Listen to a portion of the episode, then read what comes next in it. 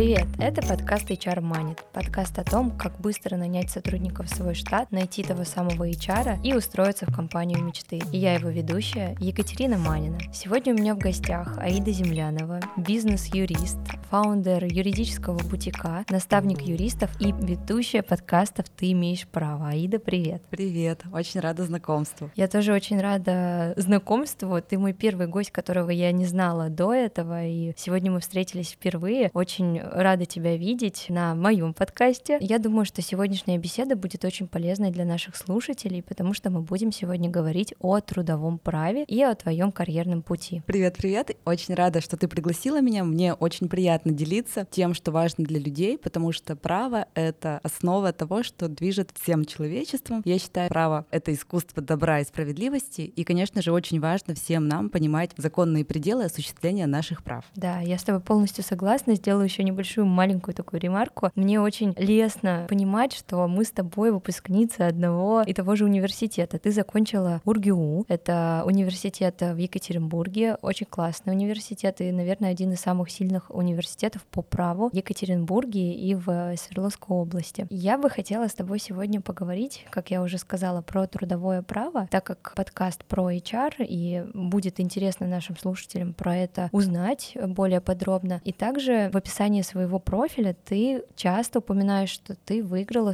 100% судебных процессов в 22 и 23 годах. Расскажи, пожалуйста, как это и про что это? Да, абсолютно верно. На самом деле я выиграла 100% дел в 2022 и 2023 году. На самом деле я большинство споров решаю в досудебном порядке. Но бывают такие ситуации, когда это невозможно, и поэтому приходится идти в суд. Здесь я берусь даже за самые сложные дела, и мне удается одерживать победу, потому что я всегда верю в то, что что справедливость восторжествует. И, конечно же, умеют так вести переговоры, так доказывать свою точку зрения, что даже те ситуации, когда другие юристы опускают руки, у меня завершаются победой. Это очень хороший показатель, потому да, что... вообще супер. Просто я тебя сейчас слушаю и понимаю, что ты профессионал своего дела, потому что статистика никогда не врет. И сто процентов выигранных дел — это просто невероятно. Когда я рассказывала своим близким, с кем я сегодня буду записывать подкаст, этот факт о твоих достижениях, он был в самом первом списке, и я была очень-очень удивлена. Спасибо, очень приятно. На самом деле выходит так, что даже самые сложные дела удается выигрывать, когда ты четко понимаешь стратегию, ты умеешь ее выстраивать и играешь как в шахматы. И действительно, альма-матер — это сильная кузница кадров. Мне кажется, что многие юристы добиваются таких профессиональных результатов. Главное — не опускать руки и, конечно же, идти к своей цели. Я с тобой согласна.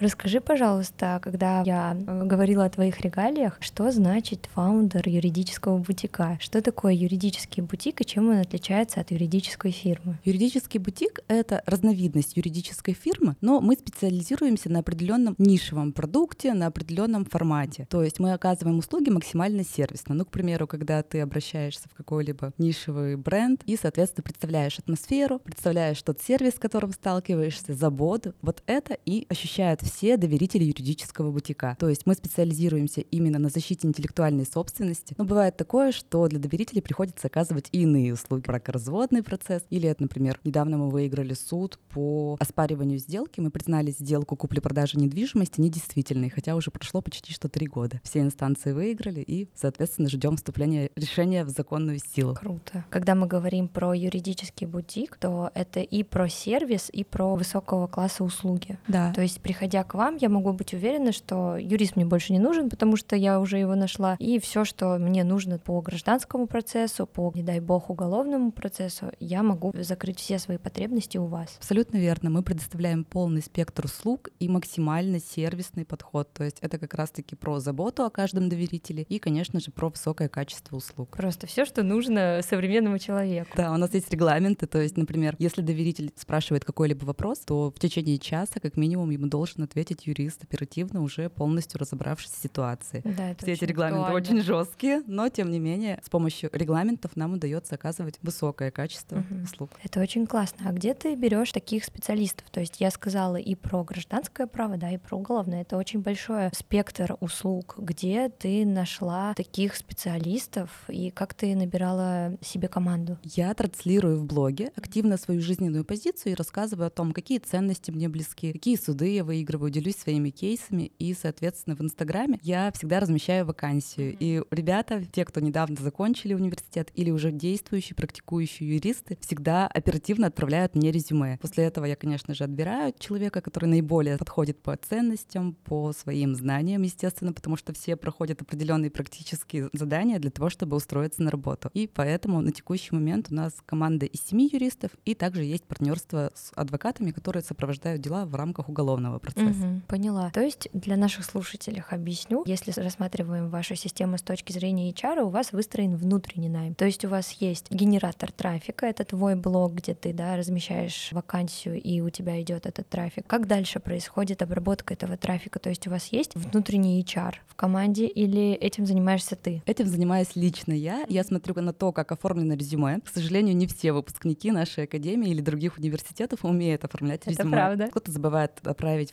фотографию, кто-то, допустим, не пишет сопроводительное письмо. На эти моменты я очень сильно обращаю внимание, потому что это такой определенный показатель сервисности юриста, умение общаться в рамках деловых коммуникаций. Поэтому это первый этап, на который я обращаю внимание. После того, как уже я проверила сама личное резюме, после этого я приглашаю на собеседование. И собеседование тоже проводишь ты? Я провожу лично одна, и мне пока удается всех юристов подбирать именно по характеристикам. Ну, к примеру, бывают такие ситуации, что кто-то из новых доверителей хочет сэкономить и обращается прямую к моему юристу.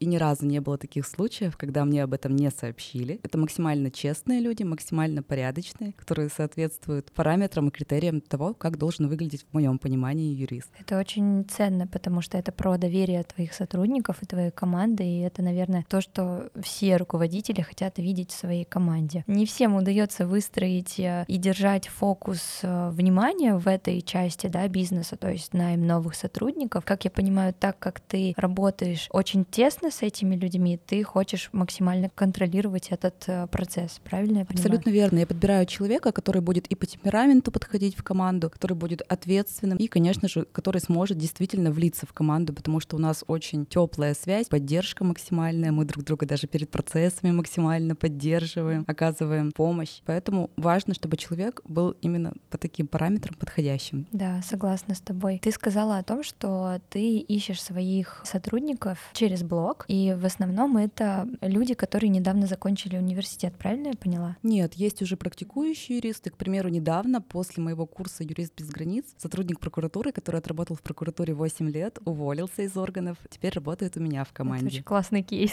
Да, на самом деле, схантила сотрудника прокуратуры, можно сказать так. Потом ему предлагали очень хорошую должность, то есть прокурора города, но он отказался для того, чтобы развиваться как раз-таки в относительно новой нише в сфере интеллектуальной собственности. Здорово. Я сейчас немножко в шоке, потому что это потрясающий кейс. Я проходила практику в Следственном комитете и в прокуратуре. Обычно, когда человек входит в эту систему госоргана, да, то он там остается надолго, и он это понимает. Я еще не слышала таких кейсов, когда человек просто ушел, хотя он уже дошел до какой-то определенной ступени, и он ушел в новое. Спасибо тебе, что ты поделилась, потому что я сейчас просто пребываю в небольшом шоке. А что ты можешь сказать про то, чтобы растить своих людей в команде? Ну, то есть к тебе, допустим, пришел человек, он только что выпустился, причем он классно закончил университет, но как таковой сильной практики у него еще нету, да, может быть, он проходил практику в судах, но обычно это просто архивные какие-то истории, и очень редко практикантов подпускают к реальным судебным делам. Ты берешь таких людей в команду? Да, на самом деле я беру таких людей в команду. Вот у меня сейчас в команде Юля, она заканчивает в Санкт-Петербурге университет. Она изначально пришла мой самый первый курс, который я выпускала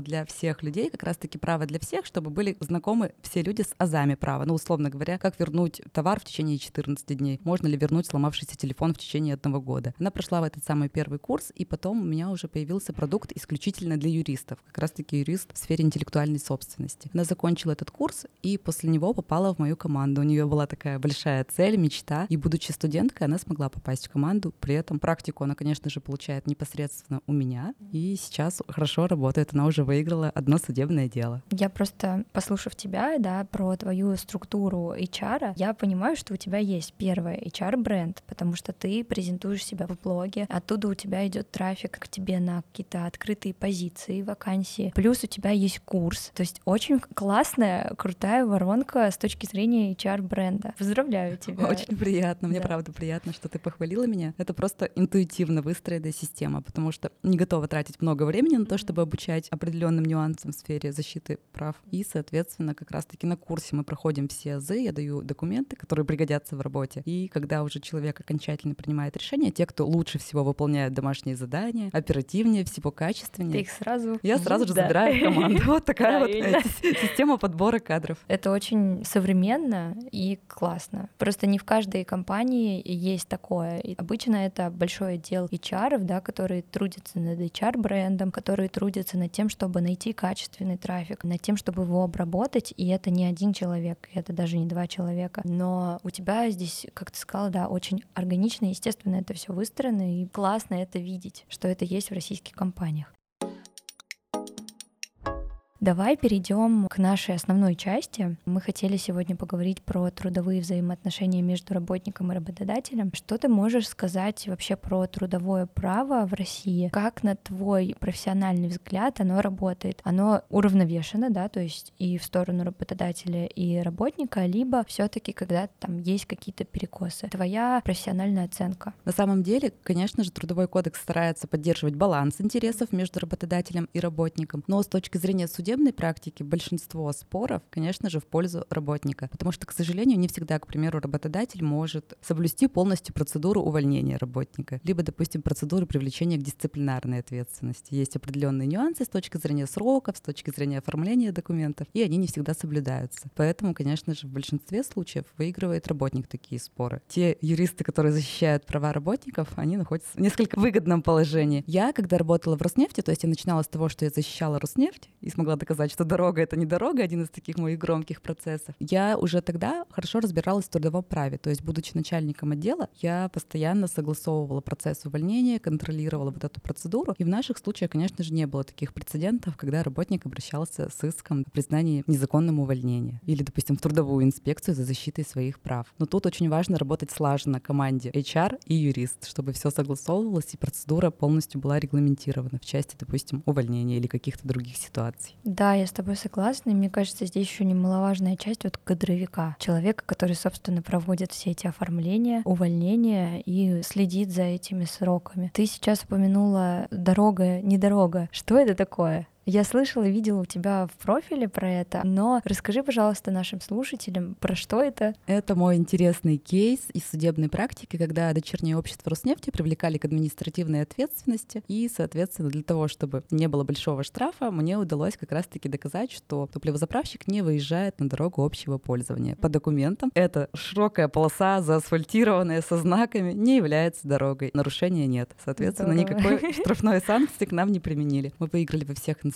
Я была тогда еще очень юной, и тогда уже понимала, что очень важно подходить качественно к каждому процессу, то есть вникать в детали. Всегда можно найти, за что зацепиться. Давай вернемся тогда к трудовому праву и про работников и работодателей. Что ты можешь сказать про трудовой договор? Понятно, что они все разные абсолютно, но какие-то основные моменты есть. На что стоит обратить внимание работнику при заключении трудового договора? И что важно учитывать работодателю, когда он составляет этот договор. Как трудовой кодекс закрепляет то, что обязательно должен содержать трудовой договор. Например, сведения о месте работы, трудовая функция работника, сведения о работодателе, например, его ИНН и иные сведения. То есть прямо закреплен перечень в трудовом кодексе. Но дополнительно, на что я рекомендую всегда обращать внимание, это на то, как закреплена трудовая функция. То есть у нас в законодательстве нет такого термина, как трудовая функция. По факту это то, что работник будет выполнять в рамках своих должностных инструкций. Кто-то прописывает конкретно, например, ведение бухгалтерского учета учета, непосредственно в самом трудовом договоре. Но чаще всего я встречала в своей работе трудовые договоры, в которых прописано, что трудовая функция определяется также должностной инструкцией. И, соответственно, нужно сразу же просить должностную инструкцию, чтобы ознакомиться. Потому что должностная инструкция — это локальный нормативный документ, который утверждается непосредственно приказом работодателя. При изменении в должностную инструкцию по факту меняется трудовая функция. И работник должен быть всегда ознакомлен с изменением своей трудовой функции. Но опять же, у меня были такие случаи, когда дополнительно какие какие-либо обязанности хотели внести в мою должностную инструкцию, по сути дела, поменять условия трудового договора. Без согласия работника это сделать невозможно. Поэтому нужно внимательно читать должностную инструкцию обязательно и смотреть, как сформулирована непосредственно трудовая функция. Это очень полезно, потому что правильно ли я понимаю, что когда мне дают ознакомиться с трудовым договором, то у меня как приложение к этому трудовому договору должна идти должностная инструкция, где четко прописано, что я делаю там в рабочее время. Да, правильно. Абсолютно mm-hmm. верно. При том, что нужно смотреть на актуальную редакцию должностной инструкции. То есть если потом вносятся какие-то корректировки, они должны утверждаться новым приказом, должен быть вестись реестр этих должностных инструкций, этих приказов, естественно, обязательно. И нельзя задним числом утвердить должностную инструкцию, то есть должна быть подпись работника о том, что ознакомлен с приказом о введении, допустим, новой редакции должностной инструкции. Да, вот как раз про это я хотела спросить. Может ли работодатель в одностороннем порядке принять эту должностную инструкцию у себя в компании? Конечно, работодатель может создавать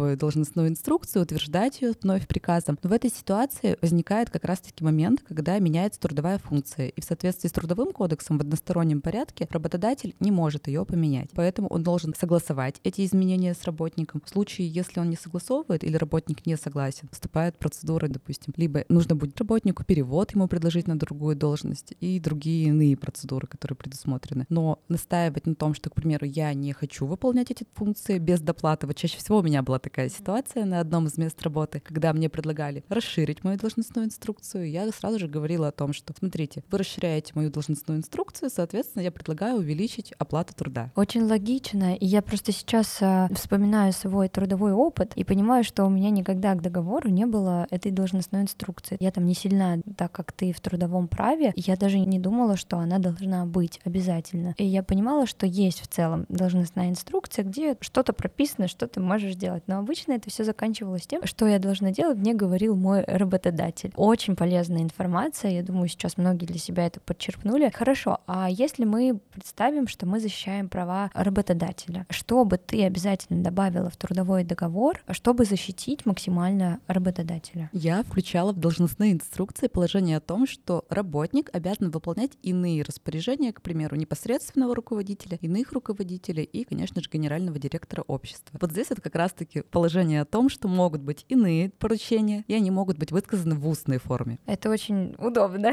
Мне кажется, сейчас из нашего подкаста очень многое взяла, что я сейчас буду внедрять в своей компании и в своей работе. Очень здорово. Еще со стороны работодателя очень важно корректно прописывать место работы, то есть определить как раз-таки, где будет рабочее место закреплено у работника. Мы знаем, что если не заключался трудовой договор, такое тоже бывает, то, соответственно, в течение трех дней считается, что он работает по трудовому договору, если он фактически был допущен к исполнению обязанностей, несмотря на отсутствие договора. Поэтому корректно прописать рабочее место очень важно, где будет место работы работника. По общему правилу оно определяется как юридический адрес компании, место, где юридически зарегистрирована эта компания. Если у работника дистанционный, к примеру, формат да, работы. Вот я хотела спросить, очень актуально у нас, потому что большая часть сотрудников, они находятся на удаленке. И я знаю, что у нас за трудовой договор, и там вот как раз а, написано, что функции работника свои э, осуществляет дистанционно. Если понадобится внезапно вызвать работника, вот у меня как раз была такая ситуация, я консультировала человека, который работал на удаленке, сам жил на Бали. Работодатель предложил ему вернуться, потому что его место работы закреплено непосредственно в трудовом договоре. Мы внимательно ознакомились с трудовым договором, и, конечно же, у него дистанционный формат. Если работодатель захочет в одностороннем порядке изменить эти условия, то это тоже невозможно. То есть должно быть заключено дополнительное соглашение к трудовому договору, и там уже прописаны новые условия. В противном случае вызвать работника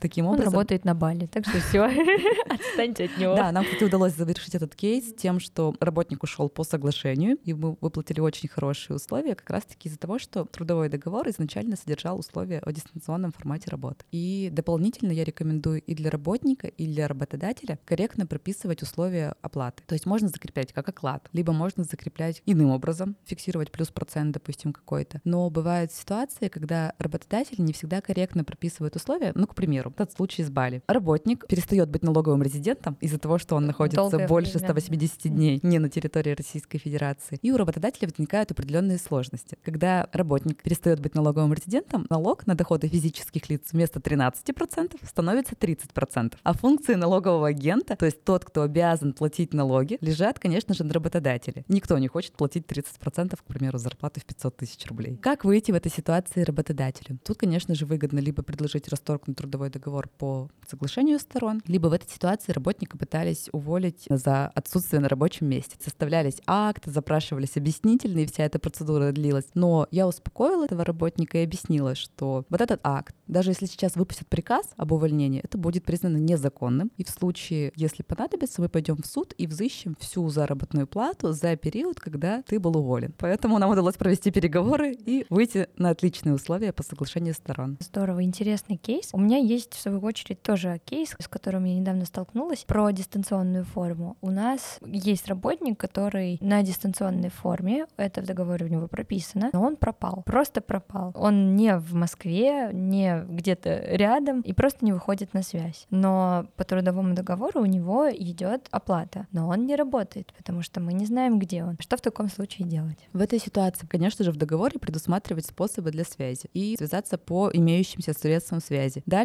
очень юридическая процедура, то есть направить ему официальное письмо по адресу его регистрации с уведомлением о том, что необходимо предоставить информацию о том, выходит ли он на связь, отслеживать информацию о том, действительно, допустим, если он дистанционно работает за компьютером, вы, скорее всего, предоставили ему какое-либо техническое средство для того, чтобы работать. То есть фиксировать, составлять акты. И, конечно же, в этой ситуации уже нужно задумываться о том, что, скорее всего, придется составлять акт о том, что, допустим, не выполняет определенные поручения. Что тут делается? Ставятся какие-то задачи, ставятся четкие сроки выполнения этой задачи. Задача не выполнена, составляется акт. Но важно понимать, что в этой ситуации проверить его должностную инструкцию, должен ли он, обязан ли отвечать, допустим, на эту задачу. Ну, к примеру, должен ли он составить договор. Ну, допустим, я юрист по договорной работе, в моей должностной инструкции входит проверка договора в течение трех рабочих дней. Если он этого не делает, соответственно, составляется акт. Несколько нарушений, запрашиваем объяснительную, предоставляем время на подготовку объяснительной, после этого составляем уже приказ об увольнении, с которым работник должен быть ознакомлен. Единственное, что ваша обязанность, конечно же, выдать трудовую книжку. И тут нужно тоже направлять уведомления или направлять прям заказным письмом с описью вложения. Вы точно исполнили обязанность по выдаче трудовой книжки. Потому что у нас статья 5.27 КОАП очень жесткая. Она предусматривает административную ответственность за невыдачу трудовой книжки в последний рабочий день работнику и невыдачу расчета, условно говоря. Там от 30 до 50 тысяч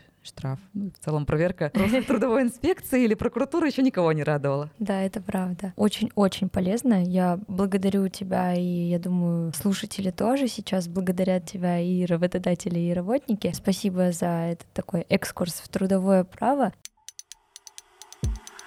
Я бы еще хотела, знаешь, что обсудить. В прошлых выпусках мы часто упоминали такое явление, как хантинг, когда работодатель хочет взять классного специалиста в команду, но он уже работает в другой команде, и работодатель предлагает какие-то другие условия этому человеку, выходит с ним на контакт, и если нравится предложение, то он, собственно, переходит в новую команду. Как этот процесс выстроен в правовом поле? Что ты вообще можешь сказать про этот процесс с точки зрения права? Смотри, как я уже сказала, такого понятия, как хантинг в Трудовом кодексе и вообще в трудовом праве нет. Соответственно, это законно с точки зрения права. Это свобода договора в классическом его виде. Работник, которому предложили более выгодные условия, имеет право расторгнуть свой трудовой договор, соблюсти нужно только процедуру, и перейти к другому работодателю. Поэтому хантинг так распространен в нашей стране, и действительно предлагаются более выгодные условия для тех специалистов, которые являются, допустим, высококлассными или да. обладают какими-то уникальными компетенциями. Что нужно сделать работнику? Тут логичный вопрос. Расторгнуть трудовой договор можно по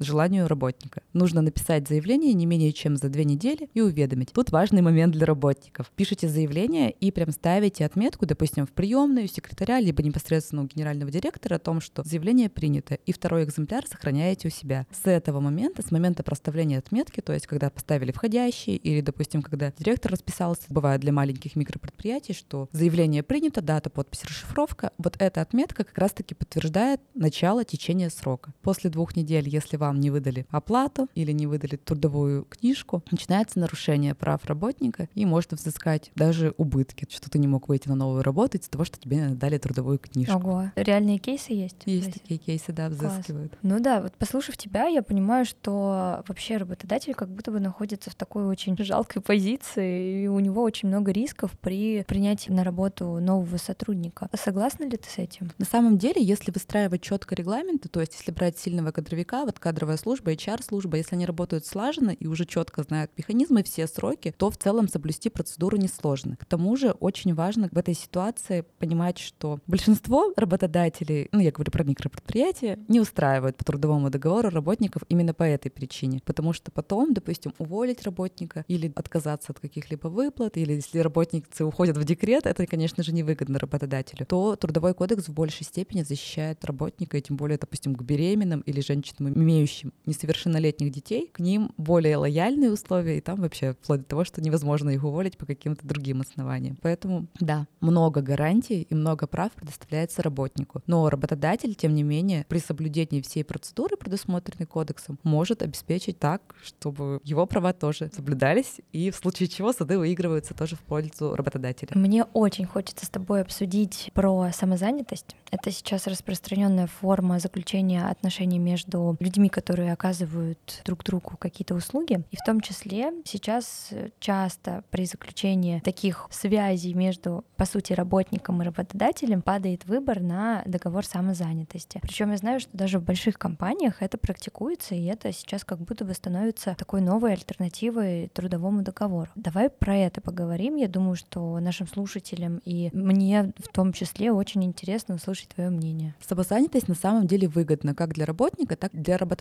Для работодателя это выгодно, потому что не нужно платить 13% НДФЛ, не нужно платить взносы в ФСС, в пенсионный фонд. Соответственно, это, конечно же, уменьшается налоговая база. Для работника это выгодно тем, что, как правило, договариваются по условиям трудового договора, ну или договора, который они заключают, что, соответственно, эти налоги будут получаться на руки работникам. Также это выгодно работодателю тем, что налог сам высчитывает тот, кто на него работает по факту, ну это, конечно же, будет исполнитель, допустим, по договору, и выплачивает самостоятельно 6% от всех поступающих сумм. Плюсы для работодателя — это то, что не нужно, соответственно, никакой отчетности, никакие взносы выплачивать, и, соответственно, проще расторгать такой договор, потому что гражданско-правовой договор расторгнуть гораздо проще, чем трудовой договор. Для работника это, конечно, с одной стороны выгодно, потому что денег больше получается, но в этой ситуации, если, допустим, человек запланирует в декретный отпуск, к примеру, уйти, тут не очень выгодно, потому что взносы за него не выплачивались, соответственно, он не может потом претендовать на какую-то большую выплату, будет получать по минималке. Либо, если мы говорим непосредственно про покупку жилья, то есть очень часто все пользуются налоговым вычетом. Да. Ну, допустим, оформляете квартиру в ипотеку, вы можете получить 260 тысяч рублей налоговый вычет первоначально за квартиру, плюс еще проценты по ипотеке. Но это возможно только если вы были оформлены официально, то есть работодатель за вас платил налог 13%, и вот его можно возместить. Поэтому самозанятость в этой части не очень выгодна, если вы, допустим, планируете потом возмещать этот вычет. Ну и, соответственно, по расторжению договора. Если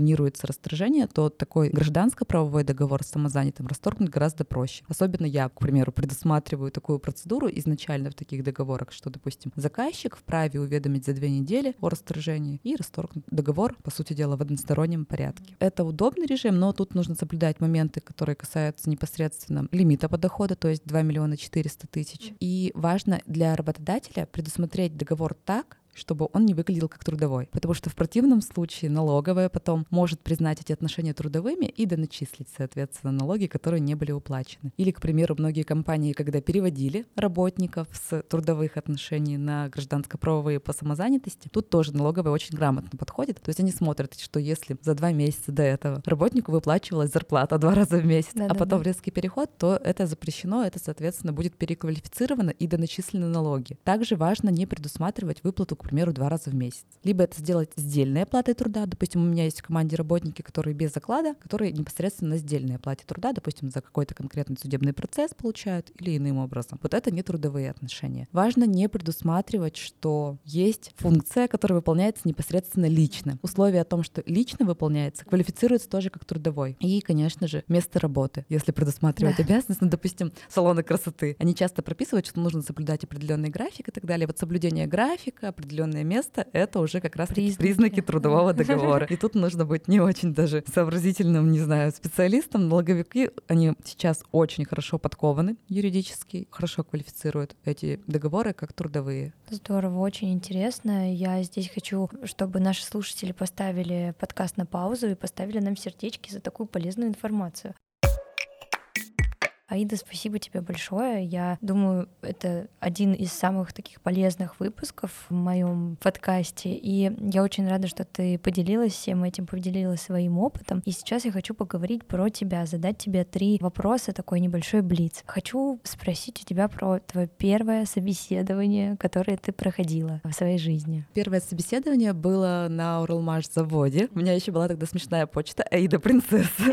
И, соответственно, мой начальник очень посмеялся задумался над этим, и первое, что он мне порекомендовал сделать, это изменить почту, что я сделала сразу же. Я устраивалась после университета, вот это была именно официальная работа. До этого я работала на гражданско-правовых договорах, а вот по трудовому договору это было моим первым местом работы. Это было очень забавно, потому что я честно призналась, что я умею делать очень мало того, что должен делать юрист, но я готова учиться. И поэтому, когда ко мне приходит человек, который говорит мне эти слова, я понимаю, что человек не обманывает. Но если у него есть желание учиться, то по своему опыту знаю, что можно достичь хороших результатов. То есть ты устраивалась именно юристом, правильно? Мне интересно, на каком это курсе было? Это уже я прям официально после университета. А до этого работала по гражданско-правовому договору, когда еще на первом курсе я ходила как рассыльный, рассылала почту. Да, у меня тоже такое у всех такая работа была. Да, я тогда поняла то, что, наверное, это не мое. У меня был пробный судебный процесс. Еще когда я училась на втором курсе, у нас же не было гражданского, арбитражного процесса, но я уже пошла в судебный процесс и смогла выиграть квартиру для дедушки МЧСника. Ему по праву принадлежала возможность получить квартиру, ему отказала комиссия. Я взялась за это дело, естественно, бесплатно. Юристы говорят про бона. Есть такая традиция из римского частного права. Ну, не было у дедушки денег, чтобы оплатить мне услуги, но для меня это было важно. То есть он доверился мне, поверил в меня, и вот на втором курсе я уже смогла выиграть такой судебный процесс. Мне это было всего 18 лет. Класс, потрясающий. Просто ты рассказываешь про свою историю, и видно, что это прямо твое право и судебные процессы, да, вот эта практика и работа в полях, прям чувствуешь, что это твое, и оно тебе очень органично. Спасибо. А, Мне кажется, хорошо. восстанавливать справедливость очень угу. важно. Я прям ликую внутри, когда баланс интересов угу. есть. Хорошо, а расскажи, пожалуйста, про свое первое достижение. Вот что ты выделяешь как твое первое достижение в твоей карьере? Вот как раз-таки вот этот судебный процесс, когда я еще была студенткой, когда еще даже не изучила основы права, именно процессуального, но я смогла выиграть этот процесс и квартиру человеку, по сути дела, смогла обеспечить. И из таких уже процессов, которые непосредственно были в профессиональной деятельности, опять же, вопросы с квартирой связаны, я смогла также вот сделку последнюю признать недействительной, хотя это было очень сложно, и практика шла не в нашу пользу. А если говорить уже в рамках трудовых прав, то вот самый интересный кейс, конечно же, был в Роснефти, когда удалось доказать, что дорога — это не дорога. Я была очень молодой, и представитель госорганов смотрел на меня еще, знаете, так пренебрежительно говорил, девочка, ну что ты говоришь? Ну, в итоге девочка выиграла все суды. Это просто какая-то история, знаешь, побед, и понимаю, что звучит это все классно, но за этим стоит очень большая работа. И последний вопрос, который есть в нашем Блице, это про твоего первого сотрудника, которого ты устроила на работу. Помнишь ли ты его и работает ли он с тобой до сих пор? Это было в 2020 году. Мне тогда было очень сложно делегировать. Все, кто только начинает вести свой бизнес, знают, как тяжело делегировать. Да. И, соответственно, нанимать первого работника. Здесь этот человек до сих пор у меня работает. Это Лера, это один из сильных помощников моей команде. Сейчас она уже выполняет функции проверки, то есть проверяет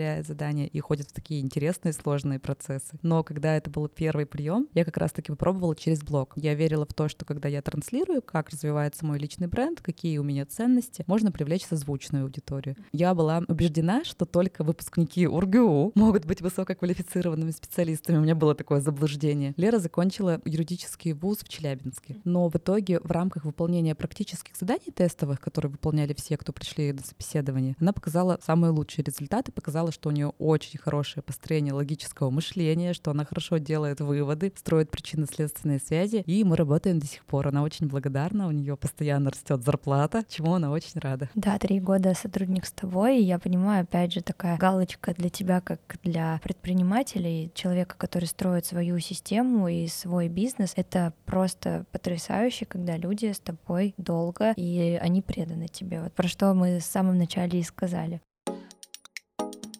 Аид, мне очень приятно, что ты рассказала про такие тонкости трудового права. И спасибо тебе большое от меня и от моих слушателей. Просто потрясающий выпуск, очень полезный, и я надеюсь, что тебе тоже понравилось. Спасибо большое за приглашение. Мне всегда очень приятно делиться. Мне кажется, очень важно знать о правах чуть больше. Спасибо за то, что ты делаешь такие подкасты. Мне приятно твое приглашение. О, Надеюсь, что было полезно. Да, точно было полезно. Спасибо. С вами был подкаст HR Money, и я его ведущая Екатерина Манина. Подписывайтесь на страницы подкаста, оставляйте свои комментарии и сердечки. В описании к выпуску вы найдете ссылки на мои соцсети и ссылку на наш сайт. Найдите своих сотрудников с кадровым агентством Екатерины Маниной.